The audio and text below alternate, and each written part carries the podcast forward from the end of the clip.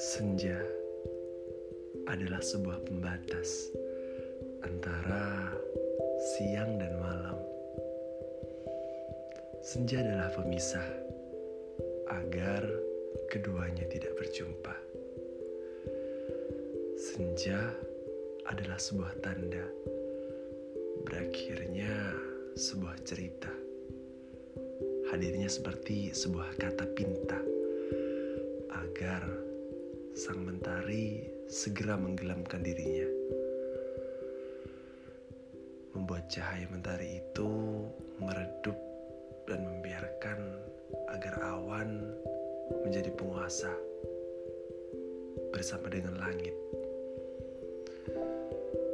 Senja adalah salah satu dari titahnya. Tak ada satupun yang menolaknya. Bahkan senja sendiri itu pun harus menerimanya. Hadirnya bagai pengundang sang pelukis dunia yang namanya tersohor di mana-mana, yang mampu melukis warna, berwarna, dan penuh cerita. Sejujurnya, aku pernah membenci dengan senja. Karena setelahnya akan muncul kegelapan di mana-mana.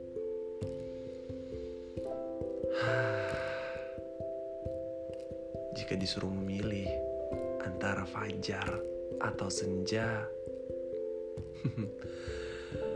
tentu aku akan memilih fajar. Ya, mungkin sedikit berbeda dengan orang lainnya. Tapi aku punya alasan tersendiri. Fajar adalah sebuah simbolis, sebuah rayuan untuk mengundang mentari. Dengan anggunnya sang mentari terbit dan menghangatnya langit, menyinari sisa embun di pagi dan mengisyaratkan pada seluruh isi semesta untuk segera memulai cerita. Semacam sebuah permulaan untuk sebuah kehidupan dan senyuman yang baru. ya, ketika fajar akan muncul atau telah muncul, seperti pertanda semuanya akan terang. Cahaya akan bermunculan di mana-mana bahkan sekecil dari sela-sela ranting pohon pun akan menyikap sebuah cahaya. Terbitnya sang mentari akan berlanjut dari fajar itu, memulai hari-hari yang baru, hari-hari yang penuh cerita. Ya, tentunya kita harapkan cerita-cerita bahagia. Walaupun sebenarnya kita gak akan pernah ngerasakan bahagia tanpa pernah merasakan pahitnya sebuah cerita. Dan lagi tentang senja. Sebenarnya bukan benci yang amat sangat, tapi senja seperti sebuah simbolis dan awal cerita dari berakhirnya cerita sebuah isyarat yang mengisyaratkan akhir dari sebuah cerita dan akan menikahi sunyi. Ketika senja muncul dan merenggut cahaya-cahaya dan menggantinya dengan kemerlap-kemerlip lampu-lampu. Ya, lampu-lampu yang sebenarnya tak akan pernah bisa menggantikan cahaya dan mentari. Ketika senja muncul, tetap saja kelanjutannya adalah kegelapan, rasa dingin, dan sunyi yang akan muncul kembali.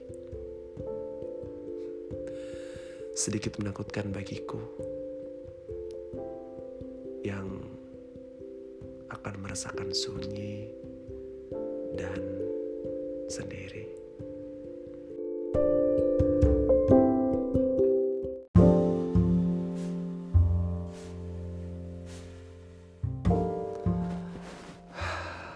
Lagi-lagi tentang senja.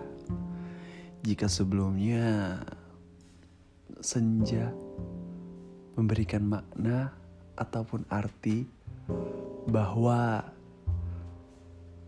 senja pernah sangat kubenci dan kini senja menyadarkanku tentang suatu hal lainnya bahwa terang itu tak selalu menemani. ya, kalian tahu kan dengan cahaya terang, cahaya yang menari-nari, tersenyum, dan memberikan pelukan hangat.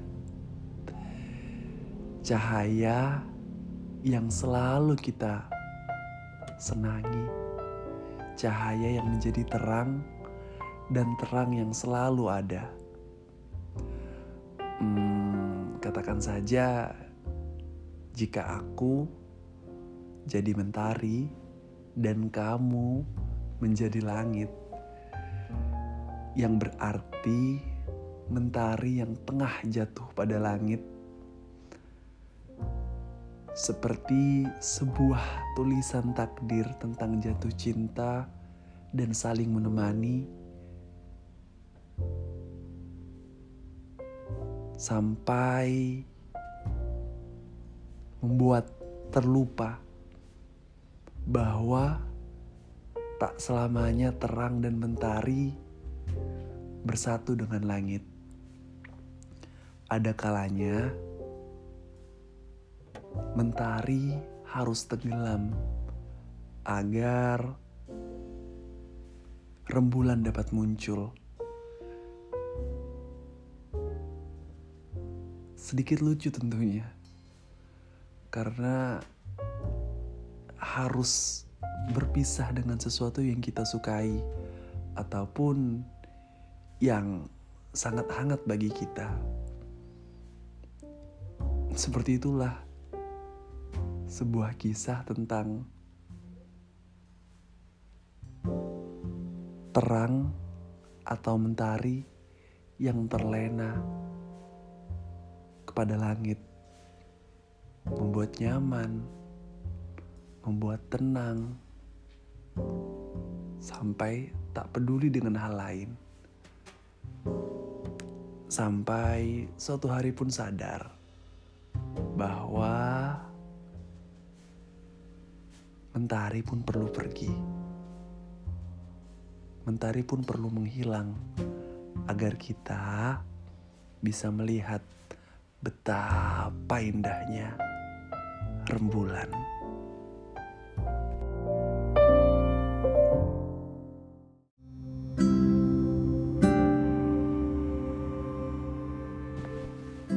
Senja mengajariku menghargai rasa sunyi. Kalian pernah nggak sih ngerasain sunyi di kehidupan kalian? Ngerasain sendiri, ngerasain patah, ngerasain gak ada yang peduli dengan hidup kalian atau bahkan ngerasa terkucilkan. Sunyi dan sendiri memang perasaan yang menyebalkan bagi beberapa orang. Karena ketika perasaan ataupun rasa itu muncul, kita seolah menjadi bagian dari sisi yang tidak diinginkan, atau mungkin berada di keramaian, namun terasa sangat sunyi. Kalau bahasa indinya nih ya, sunyi dalam ramai. Ayo, siapa yang pernah ngerasain hal itu? Tapi ya nggak apa-apa sih, karena kalaupun sekarang masih ngerasain sunyi dan sepi, kalian perlu bahagia karena dengan merasakan sunyi dan sepi, kita itu bisa lebih menghargai ramai dan bahagia secara lebih manis. Karena tarian ramai tak akan pernah lahir jika tidak ada tangisan sunyi. Jadi, sabar aja kalau lagi sunyi. Mungkin itu memang bukan tempat kita. Ada tempat yang ngebuat kita merasa ramai dan bahagia.